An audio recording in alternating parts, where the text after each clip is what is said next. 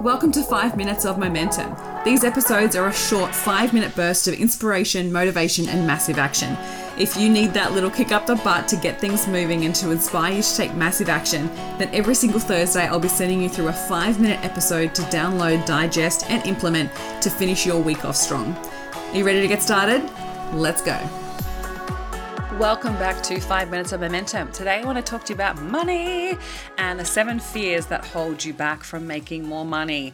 Uh, this is coming off the back of my three days to 10k challenge because so always so interesting to see the different money fears that show up. Like money is such a big part of our lives and it comes with so much baggage, so much baggage that I think sometimes you don't realize until you start to do this work. That there are so many people out there with such scarcity mindsets and not from their own doing. Like it's just literally because we've been surrounded by people with scarcity mindsets. We've been in, in a society with scarcity mindsets. We have come from generations that came from scarcity, right? So this is why this work is so important is that for us to get out of that, we've got to do the work on ourselves in order to shift it and no longer carry on that DNA, like no longer carry on that line of generational scarcity and poverty that they've had to experience, right? Like they went through that for us to come and have a better life, for us to be able to live in this existence right now, and in order for us to be able to change this for ourselves, right? Like the consciousness of the world has shifted so much. Like even just from the place of like when you think of your parents, like however your older your parents are, my parents are that older generation, they're in their 70s, and well, mum is now, obviously, dad's not here, but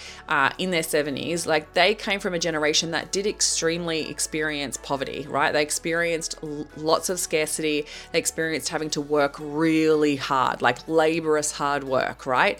And so they have carried on that and they gave that then to us, and now we're in this life that basically we have so much access to so much. We can make money quickly online, like there's all these different ways for us to be wealthy, to be thriving, and not have to work our guts out all day, every day in laborious spaces. So sometimes we need to recognize like it is an absolute privilege that we get to live in this day and age. And by working on our money fears, we're learning to actually release this stuff into the past and not take it into the next generation, right? Let's not pass it down to the kids. Let's not pass it down to the generation after us because these this newer generation, like the kids that are coming up now, the teenagers that are coming up now, they don't have that scarcity. Like they have that quick instant gratification stuff going on. They don't have to wait in line for stuff.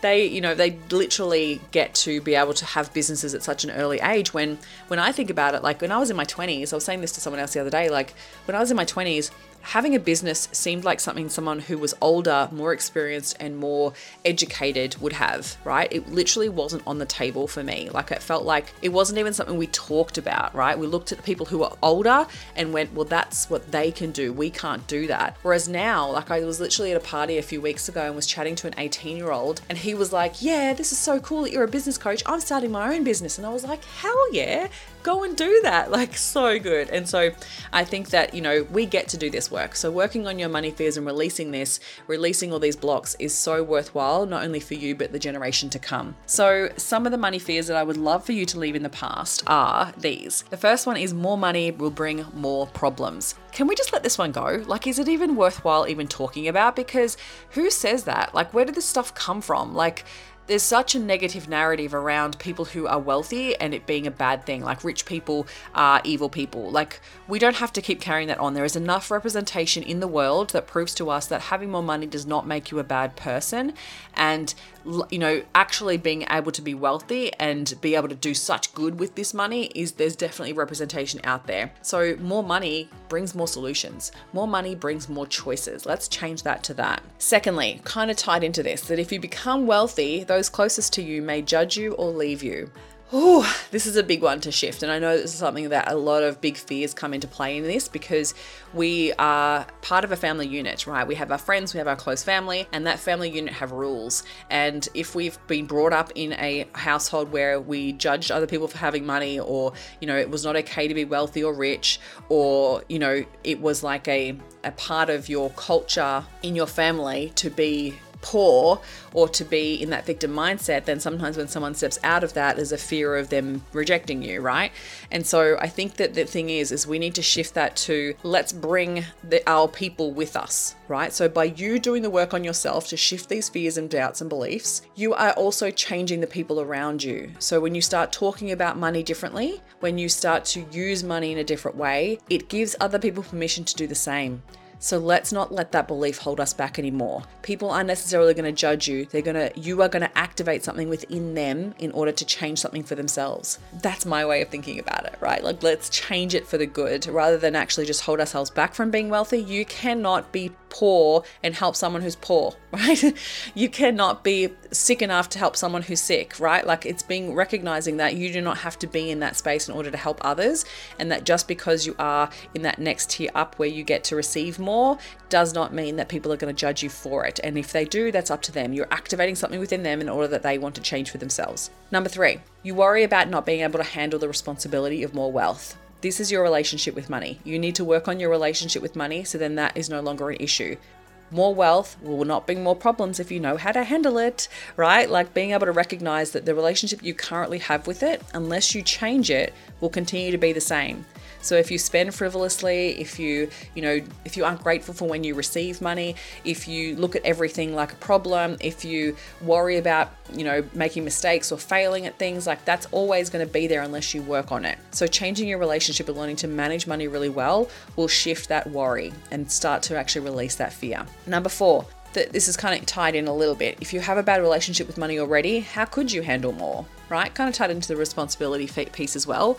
That we have our own psyche around it. So if we already know that our relationship with money is bad now, we know that having more will also it'll be the same thing, right? How do you think you're going to be able to handle more if you already can't handle what you already have? And this is that relationship and trust with yourself and that self-discipline piece to honor the fact that you can absolutely learn and change your relationship with money. It is worthwhile doing. This is like literally the whole reason why I'm in business is to help more women have that financial side of their business done right so they're not worried about it. They're not in stuck in scarcity all the time. They're not desperately going out and selling things that they don't want to sell, right? They're actually loving what they do. They believe in the value they offer and they charge well for it and they believe they're deserving of receiving that money so then they can grow their business and be able to give back to the community they're in, their family that they're with. Like there is so much of a huge ripple effect that happens when women have money. So this is why I do what I do. Uh, the next one is you fear it may all be taken away. This most likely is coming from a fear from the past, so you need to work on healing that wound, releasing that. It's not true. Your past does not equal your future. And this is where you need to change that. It won't be taken away from you. You get to receive money. And if you learn to receive it well, if you learn to make it well, you can always make more, right? So being able to change that to, I'm not worried about being taken away. I'm I'm focused on being able to create wealth, safety, and security so then that doesn't happen, but also I need to release that old wound from the past. Next, you feel have to work even harder. This is a really interesting one that came through when I was doing my survey out to women who aren't necessarily earning 10k months yet. And one of the things that came through was that was literally like, oh, I'm going to have to work harder if I was going to try and earn 10k. It's not true. You actually won't. Like, if you do it right and you actually have a really good business model that serves you, you get to work less and not work as hard. And you be, can be more intentional and you can have more purpose because you're not so worried about money anymore and you're focused on being able to serve. So, starting to shift that is recognizing that that's that old belief system from that old generation, right? Like, they had to work really hard. You don't necessarily have to. You can automate, outsource, delegate so much stuff in your business that you have so much more free time. And lastly, you feel awkward talking about money because it's been something that's been told to be untoward, dirty, or filthy. Again, these are old belief systems from the past and are no longer serving you, so it's time to release them and let them go. Let's create some new representations of money doing good things in the world. There is absolutely representations of that, and the more you focus on the good, the less of the, the old way of thinking about it that will just crumble away. So get comfortable talking about money. Money is actually a really good thing. It serves so much of your health of your life that when you start to actually learn to be grateful for money, it can feel good good. So let's shift that to gratitude and let go of those old stories about money.